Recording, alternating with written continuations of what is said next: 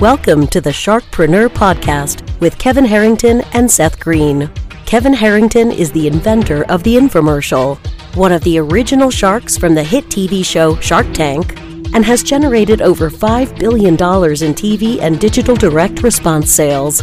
Seth Green is the world's first trusted authority on cutting edge direct response marketing, a best selling author, and the only three time Marketer of the Year nominee. On the podcast, Kevin and Seth interview sharkpreneurs who share straight talk on what it takes to explode your business.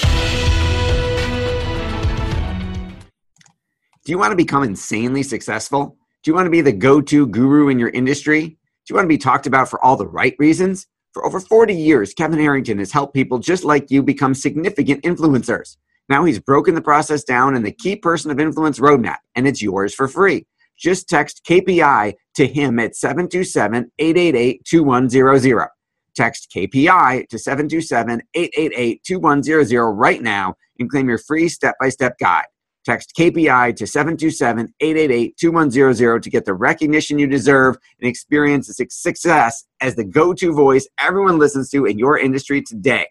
Okay, welcome to the podcast. This show gives me the opportunity to interview some of the world's best direct response copywriters. And it's fascinating to hear from them how they got started, what they do, and the things they've learned along the way. So today we are talking with Doberman Dan, uh, which we're going to talk a little bit how you became Doberman Dan. But Dan is uh, a master copywriter, is a serial entrepreneur, and has written a number of books on copywriting. So let's get started with a little bit of the background, the backstory. Um, where did you grow up? What was that like? Where did you go to school? That sort of thing. Because I do know that along the way, you kind of made a very significant left turn career wise to become uh, what you are today. But let's start with the backstory. Uh, thanks for asking. It's always kind of fun to share that. Because, um, like, nobody, I, I've not met a single copywriter yet who, when you ask them, so, you know, what's your backstory? They say, well, since I was a kid, I always wanted to be a copywriter. Nobody ever wanted to be a copywriter. um, so I grew up in Barberton, Ohio, a small town, northeastern Ohio, near Akron, Cleveland, um, very blue collar. And so that was, I guess you would call us lower middle class. Uh, that was my uh, my indoctrination, my indoctrination was, well, we broke. So unless you get a scholarship, you ain't going to college. So what folks like usins do is we get a job at Goodyear or Firestone or this is back when all the rubber companies, when Akron was still the rubber capital of the world. That was like that was the best you could expect. You know, so I thought, no, I can do better. So I got a civil service job, which, you know, I, I didn't intend to get into that either. All the things I've done for a living, Bruce, was mostly because there was no life direction whatsoever or career direction. I was just kind of, you know, stumbled into things. So, so yeah, so I, I, the first job I could find out of high school was a night watchman position at one of the rubber factories that was on strike. So then I met some of the local cops, and then I moved to Dayton, and I got a job in security at well loss prevention is what they call it at a regional department store. We look for shoplifters. So i met more of the cops down there. And then the city of dayton was giving a civil service test and some of my friends were taking it. I took that. Again no life or career planning long story short, I got on the Dayton Police Department. And so that was like the first real job I had. Never intended to get into that line of work. Um, but in a roundabout way, that's how I wound up becoming an entrepreneur, actually. okay, so let's, so that's the left turn I was talking about. How does a police officer become an entrepreneur and become a world renowned copywriter? Well, so like nobody ever talked to me or any of the like people in my socioeconomic class, none of the people I grew up with, nobody ever talked about starting a business. That was just like one kid out of our entire high school that I know of, his parents owned a business. So it was a totally foreign concept to me. Um, but I knew I hadn't been on the police department very long. And I realized like, this is not where I want to spend the rest of my life. So, uh, somebody hit me up for the Amway business. And when they showed me that, I got the concept of, oh, wait a minute, I could do this thing. And when I reach this one level, I make, I remember the figure exactly. I make $2,138. And that was about equal or actually more than I was making on the police department. $2,138 a month. And I thought, oh, I get it now. So I, when I'm making that money, I can leave my job and have the time freedom to do the stuff I really want to do. And the, the, really the thing I believe now I was supposed to do was I was supposed to be a professional musician. But uh, so I saw that and I thought, okay, I finally can do what I really am supposed to do and have the income that I don't have to worry about making uh, money as a musician. And it was the first time like I had ever even considered that option of owning my own business. So long story short, I failed at that, but at least it got me on the path of wanting to be an entrepreneur. So for nine years after I saw the Amway business, I was a serial entrepreneurial failure. I still had a full time job on the police department, uh, but I kept starting these side businesses. Now, I didn't know about direct response marketing back then. So these were all traditional business. So I failed at Amway, did that a long time never made a dime. Uh, tried another MLM, um, started a bunch of different businesses, probably two to three businesses a year for nine years, all failures. Not not as if not like they made money and then they failed. No, they none of them ever made a dime. they were nothing but a, a hole that sucked all my spare time and all my spare money. Well, that's not true. Yes, all my spare money, but even money I didn't have. So I went into debt in nine years, all of those failed. But you're making these, a great sales pitch here, by the way. Yeah, really. This is really convincing for someone to, to want to become an entrepreneur, right? Yeah. Thank God I had that full time job, or I would have literally probably been eating out of dumpsters, you know? So so somewhere somewhere along the way the the light went off. Went on, I should say, and you had this this aha moment and it said I can do this. Wow, I really. Can. What was that moment? What what happened? Um. Well, you know, so even through nine years of serial failure, I, I saw other people. So I failed at the Amway business, but yet there were people successful at that. They didn't seem to be any smarter than I was. Um, you know, I failed all that. I failed at two different vending businesses, but yet there were people successful in those. I failed at a jewelry business. I failed at a home improvement business. I mean, at all these businesses I failed at, there were other people who were successful at it. So, you know, I think any sane person would have quit. Mm. But I just saw that, well, there were other people that have made all these businesses work. It's just for some reason, I'm not making them work. I'm just going to keep moving forward. That's the only thing I knew how to do. I'm just going to keep moving forward until I find what does work for me specifically. So I guess that that was it. That's what kept me going. Um, what finally led me to my first business success was I stumbled across Dan Kennedy and bought something he was offering then still is called the magnetic marketing system. And what it was, it's all about direct response marketing and using copywriting to get customers, clients, and patients pretty much it was really uh, initially created for brick and mortar businesses. So I thought uh, whatever business I was failing at miserably at the time, I thought, well, I can use this magnetic marketing thing to get customers for that business. But what happened was when I got that thing, all it was was this big three ring binder of really poor quality copies and six cassette tapes that sounded like they were 10th generation copies. People who've only grown up with digital recordings don't understand that. But when you make an analog copy of a copy of a copy of a copy, mm-hmm. the quality gets worse each time. And these were so bad, they sounded like 10th generation copies. And I thought, wow, I just paid $397 that I didn't have for paper and ink in six really poor quality cassettes. I like that business model way better than any other business. I just found something. Mm-hmm.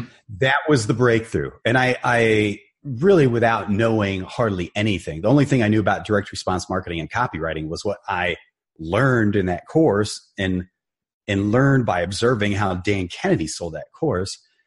So I applied that to a, a passion and hobby of mine at the time, which was bodybuilding.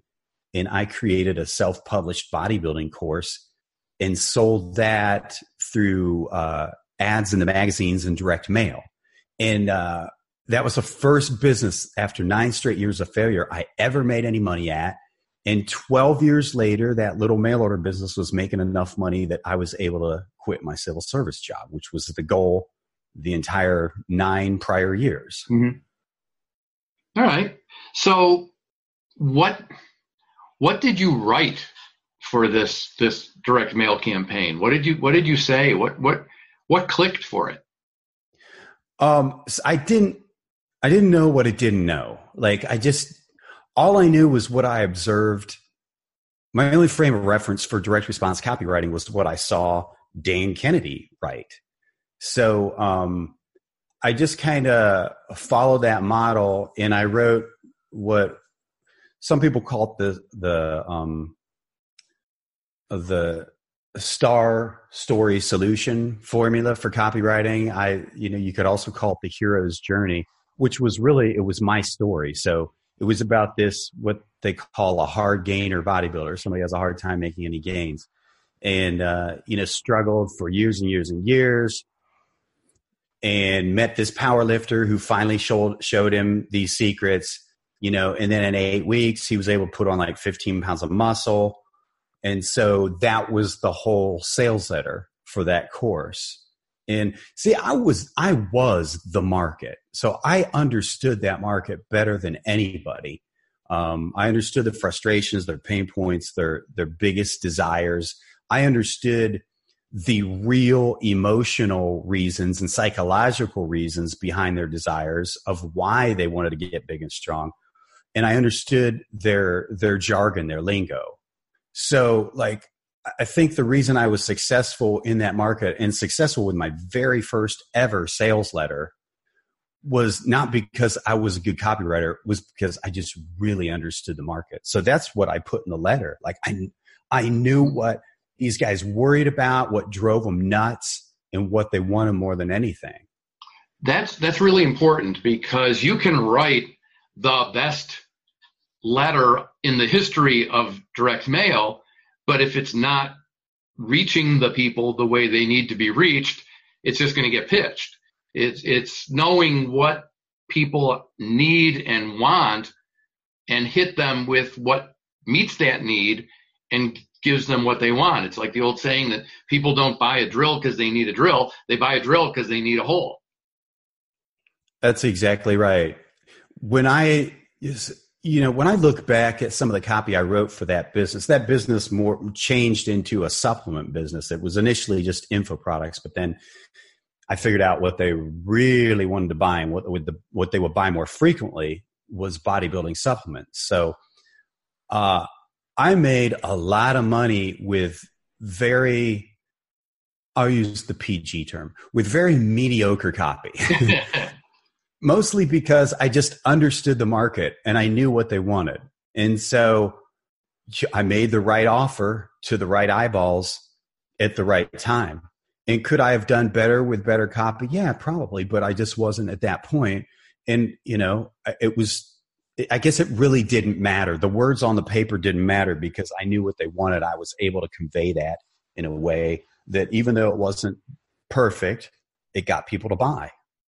Um, people not everything like you said it wasn't perfect and um, not everything that we crank out is going to be perfect not everything that we crank out is going to be what we want it to be um, but we learn along the way we we try things and we know oh, that didn't work oh that didn't work um, did you along the way make a mistake say that you know something that was like a huge clunker and you said oh man i i know what to do now and and you learned from it, or something that you maybe that you caught before it went out because you said, "Oh, this can't. This is never going to work." Oh my God. I wish I would have made a list of my clunkers before this call because there would be a lot of them. Mm-hmm. Like way more clunkers than successes, that's for sure. Um, yeah. So here's a biggie. How about putting the wrong phone number in the sales letter when the call oh. to action call a phone number? that's an oops. That's a pretty big oopsie daisies. Yeah. Um, that's one of many. Um, so here's the thing, like,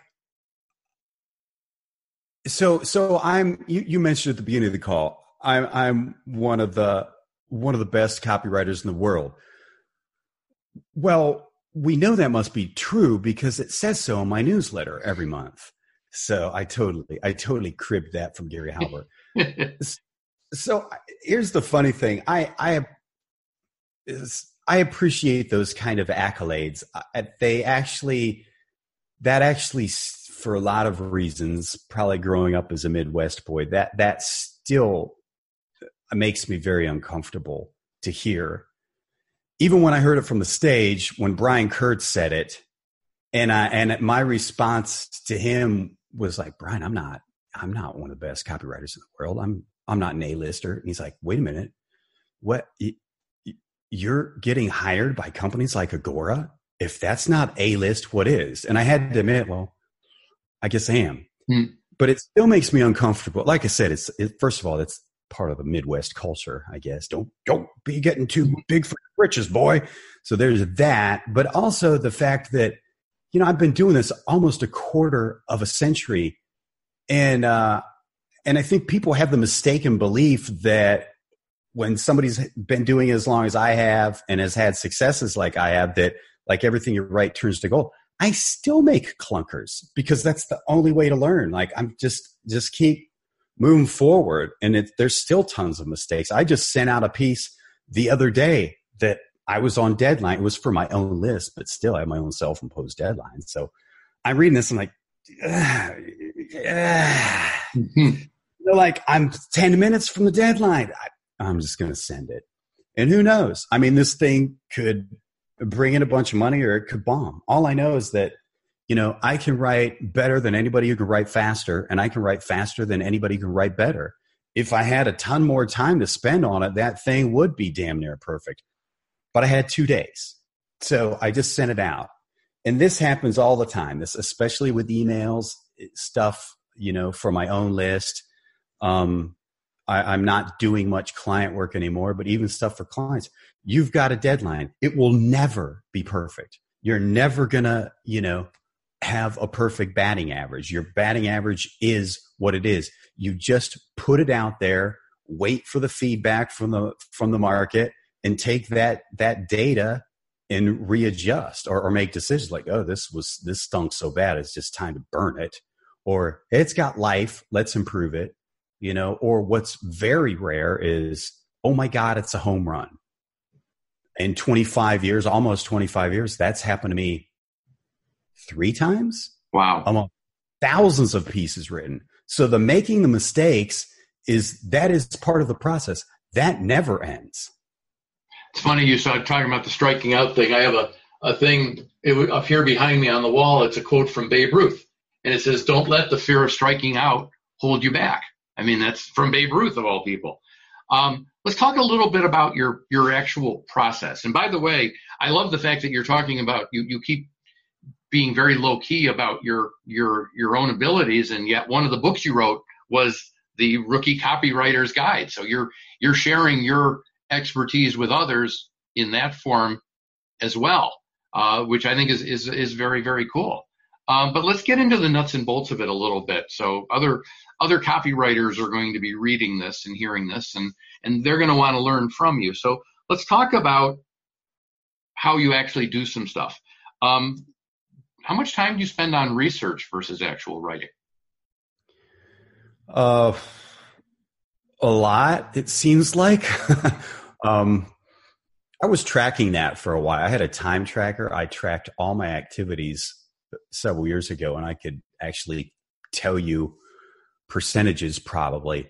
Um, so here's the thing like if i'm writing for some some piece that i've written for like i've written a lot of health stuff um, definitely have written a lot of bodybuilding stuff not not recently but that was a big part of it i've written whatever you want to call it like business improvement slash make money stuff um, those and a few others are areas i know really really well so i already know the market really well I don't have to do as much market research into that as like if I didn't have experience in something. So, so let's say I got hired by a, a plastic surgeon.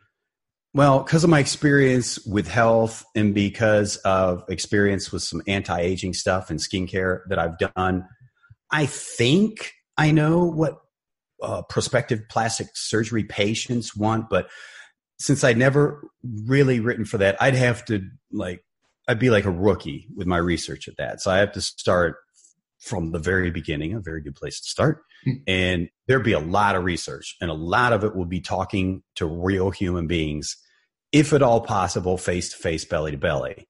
Um, like, but if it's something in health that I've written for before, like some sort of you know heart health supplement, I already know the market. I know their hot buttons. I know their desires. I know their fears. All that, I know all that stuff. Um, still in that case like there's research on the actual product and the ingredients and finding the the usp the unique selling proposition the big idea that kind of stuff. Um, uh, so that i mean that's a fair amount of research. But if we're talking about like starting from scratch so i'm going to write for the plastic surgeon. So it, but I'll, I'll chime in for a second. So your research process then for you it really depends on what you're researching because there are some areas that you're just you have a, a comfort with this is your zone. So it takes minimal research just to get some some of the hard facts about what you're writing about that specific thing that you're writing about not the the whole genre. But others you're starting from scratch. Yeah. You know i just okay so i just thought of one i'd i'd almost forgotten about. A few years back i was hired to write some radio ads. These are like what were they 30 second radio ads? Mm-hmm. for a large chain of pawn shops other than back in the day, me having to pawn some of my musical gear to pay the bills, I, I know practically nothing about pawn shops, nor do I know anything about the people who frequent pawn shops. So I went at, I went and, and hung out in one of these pawn shops for days, and I talked to the manager, I talked to the employees, I talked to the people coming in there, I talked to the uh, the marketing director, the owner of the company, like this was this was hours and hours and hours, days and days and days of research to write uh what like 300 words max? So in that case it was probably like how long did it take to write the radio ad? Um you know couple days short believe it or not shorter ads are harder to write. The the shorter the ad the harder it is to write because every word has to make. Hmm. you got to justify why every word is in there. So i mean it, it, i just focused on that for a week. So it took me a week to write it but you know it was like a month of research. It wasn't yeah. a solid month of eight hour days but just to give you you know an idea. Some of the, it's it's funny. I i prior to coming to marketing i used to work in in uh, tv news. I was in electronic in electronic journalism and you know you you have so much time for that newscast you know because at, at the end of your newscast it's not like you know the network news anchor is going to sit there and say well we'll wait a minute while that local station finishes their newscast. They got to be done on time. So you you have a, a, and sometimes the hardest thing is to do a 90 second story on a, on a newscast as opposed to a seven minute sweeps piece. It's it's it's so much more challenging. Talk to me about the big ideas. You know how, how you how do you find your big idea that's going to make your campaign work. And give me a couple examples of uh, some of your more successful campaigns. Three examples if you got them off the top. Well, you mentioned that throwing you curves here. No, that's fine. I I enjoy it, Bruce. As soon as you mentioned like talk about big ideas, I, I felt this anxiety in my chest because like that's I don't know. Other people seem to be really good at that. For me, that's the toughest part, and that's that's like that's that's cracking the code. That's what you get paid for as a copywriter. The writing is like, eh, you know, you can you don't really need to be a good writer. You know, what you really need to be good at is cracking the code on the big idea. So so the big idea has to be something that uh, is extremely attractive to your ideal avatar prospect customer whatever you want to call it um, you know it it has to basically grab them by the eyeballs and and demand their attention. And and you you have so little time to do that. The idea has to be totally right on. And and the more mature the market when i say that what i mean is like certain markets for example, financial or health, they see so many offers and pitches and promises and over the top claims that, you know, they're like all, they're like me and all the inner city cops I used to work with. Like, there's no story you can tell us that is going to gain sympathy from us. We have heard it all, mm-hmm. you know, like the, the really jaded, crusty, uh, what a bunch of crap. You know, that's mm. certain markets. So your big idea is to get through to those people. And it sounds like an impossible thing, but um, sometimes it's just, and it, again, this depends upon the maturity of the market and how aware they are of the problem or the product. And if you want a really good study in that, there's a book called Breakthrough Advertising by Gene Schwartz, who was a copywriter. That just the first three chapters, if you just really get those first three chapters, you'll understand this market awareness, market maturity. So, um, like in the case of my first sales letter, it was just the big idea was how a hard gainer can gain, was it 15 or 20? I don't remember. Something like how a hard gainer can gain 15 pounds of muscle in eight weeks. That was, that was all that was needed because I knew that was like their biggest hot button. Um, other more mature markets, it's more it's more difficult. I mean, some good examples are in financial when people were pitching, hey, this company has a new breakthrough that's when it gets approved by the FDA, you'll see, you know, 5,000% return on investment on your stocks, blah, blah, blah. Or, hey, this MIT boy genius has discovered, he's cracked the code to getting, uh, you know, some extraordinary return from the markets or something like that and so when that market was seeing those kind of things, Clayton Makepeace wrote um, the four horsemen of the stock market apocalypse. That was his big idea. That was his headline. Or um, uh, Stansberry Research, Mike. Uh, what a sin! His name, the copywriter's name, Mike. Uh, Mike Pont. Nah, his name is escaping me. But Stansberry Research came out with the end of America you know, that was their big. It wasn't about. It wasn't a. You know, it wasn't. Hey, here's how to make money in the stock market. Is hey, this country is crashing and burning and descending into hell. The zombie apocalypse could start at any minute. You know, that's a big idea. Uh, that's a really big idea, and that market just couldn't ignore it. That big idea got more subscribers to their whatever publication that was associated with than like all the mainstream newsstand publications. Um, I was so when I was working with Agora, I helped launch a health division for them. And their first supplement product was a joint pain product, a pain product, and um, we must have. I was working with another copywriter. I, we must have written at least a hundred big idea ideas, and uh, and Joe Schriefer, the the top copy dog there, just kept shooting them down. And I was at the end of my end of my wits, man. And I had been having a lot of shoulder pain. And so I said, All right, how about this? How about we just open with this? Uh damn it, that hurts. And I was just joking. He's like, That's more unique than anything you guys have come up with. And he ran with it. I mean, that was the big idea and it seems kind of silly like you know we didn't talk about benefits we didn't talk about a product we didn't talk about anything we just talked about pain but you, when you're pain you know that's like a huge hot button you literally found their pain point yes literally you literally that's very that's really cool um, What's the best advice you've ever gotten? Um, wow, that's a good question. um, I told you I was a journalist. I can tell, man. You're a really good interviewer. Thank you.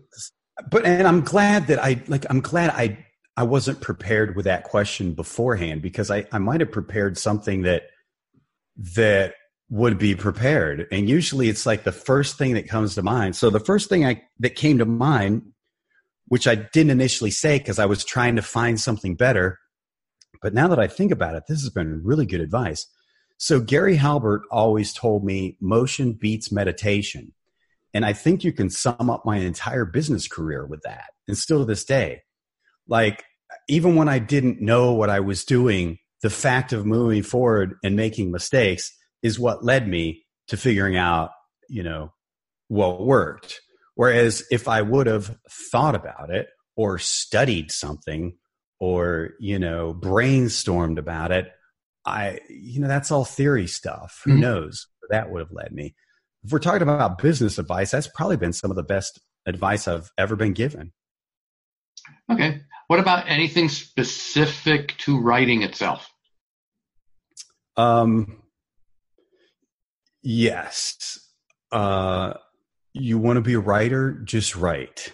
the, and it almost doesn't matter what you write. It just, you know, this goes back to motion beats meditation. You can literally, you know, when you need to produce something, we need to write something. This happens all the time, even to this day. You know, you look at a blank page and it's, it's, it's intimidating. And then you start thinking of, well, I need to write this. And then the internal editor starts criticizing that. And then you start second guessing yourself and um, you can't produce anything that way. You just can't. Nobody can. So you just got to write. And however you do that, like there have been times where I've literally just written, I've sat down and my first thing I want to do is think about what to write. That is a sure way to kill any creativity or any forward motion. There are times where I've just literally written yada, yada, yada. Excuse me and will continue writing yada yada yada. The pen won't even come off the page. Halbert forced me to do that, although what he forced me to write was blah blah blah. My preference is yada yada yada.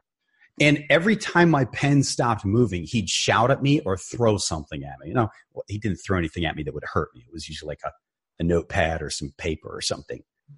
And then he'd yell at me. And that was, that really pissed me off. But that was a really valuable lesson and I still do that to this day. Because, like I said, first when I sit down, the first thing I want to do, let me think, because I want to write something good. Well, you know, it's just like Kenny Werner, famous jazz musician, says in Effortless Mastery the thing that keeps you from sounding good is your need to sound good. So I, I kind of brushed by my back, my musician backstory, but um, every musician wants to sound good and wants to impress people. You know, we all have these fragile artist egos and especially wants to impress other musicians. That's a sure way to suck. Mm. Even something that you've you've invested thousands of hours practicing to get it under your fingers. As soon as you sit down at whatever it is, the piano, you pick up the guitar, you pick up the sax, and you have that need to sound good, it kills your ability to sound good. The thing that's keeping you from writing good. There you go. There's an example. You don't have to be good at English to be a mm-hmm. writer. Okay. I'll say it like Mr. Fleming, my teacher was like, the thing that keeps you from writing well is you not producing a really shitty first draft.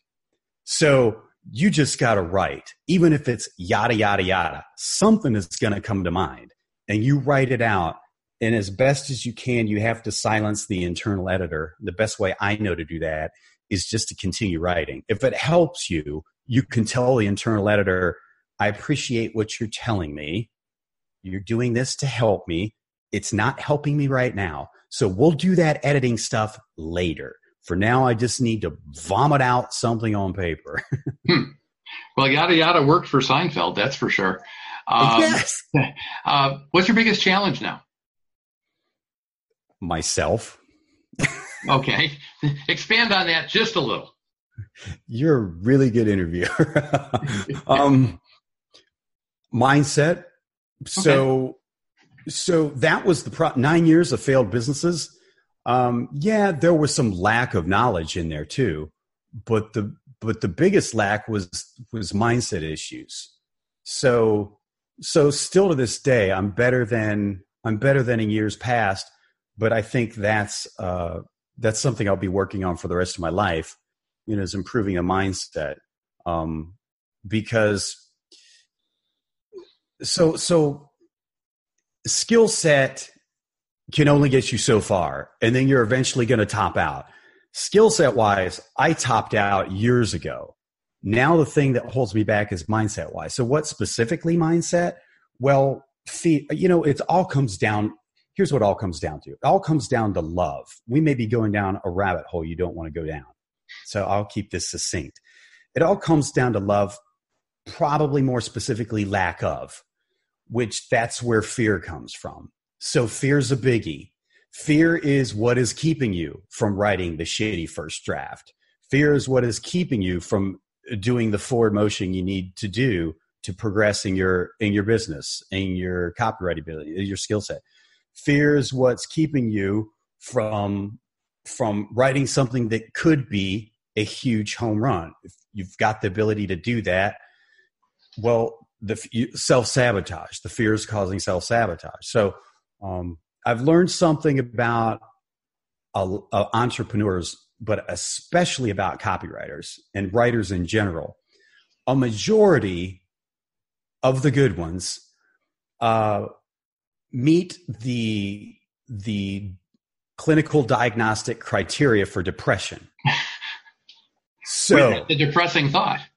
It's a depressing thought. It's also two. It's like a two edged sword. So there's that, but that dissatisfaction is the driving force that drives you to go through all this sweating blood that's necessary to get really good. So, so you know, I've learned that uh, like all the copywriters are saying, like, "Oh my god, finally somebody came out and said it." Yeah. So like, but that can screw up the mindset too. That depression, you know, when you sit down there, like, "Oh my god." All right, so the last thing I wrote bombed, and now it's got you in a totally crappy mindset, you know, that you need to be in for creating whatever it is you need to create. So, um, maybe I'm projecting. I don't believe I am after talking with hundreds of entrepreneurs and copywriters. Most of them deal with this in some form or another. So when you ask me what is my biggest challenge, it's me and it's all those mindset issues, you know, just making sure that I'm, I got, I'm in the right mindset that I need to be in to, to do what I want to do. But you know what? Even when I'm not, I still just keep moving forward because again, the best piece of advice I ever got was motion beats meditation. That's great. And on that note, uh, we're going to stop the motion and uh, and wrap things up. Thank you very much for doing this. Uh, we've been talking with Doberman Dan, who, despite his modesty, is a world class copywriter and is one of the top people out there in direct response marketing. Dan, thank you for doing this. Thank you, Bruce. Do you need money to fund your idea, product, or service? Are you ready to take your business to the next level but need capital to get it done? Kevin Harrington has heard more than 50,000 pitches and knows how to help you make the perfect pitch to get the funding for your entrepreneurial dream. He's distilled the process down in his perfect pitch cheat sheet and it's yours for free. Just text pitch to him right now at 727 888 2100. Text pitch to 727 888 2100 right now and claim your free perfect pitch cheat sheet. Text pitch to 727 888 2100 to start funding your dream today. This show has been produced by Market Domination LLC. To discover how you can have your own show completely done for you and turn it into a real published book and become the authority in your marketplace, go to www.marketdominationllc.com slash podcast offer.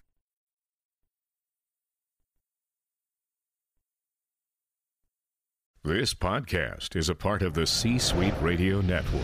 For more top business podcasts, visit c-suiteradio.com.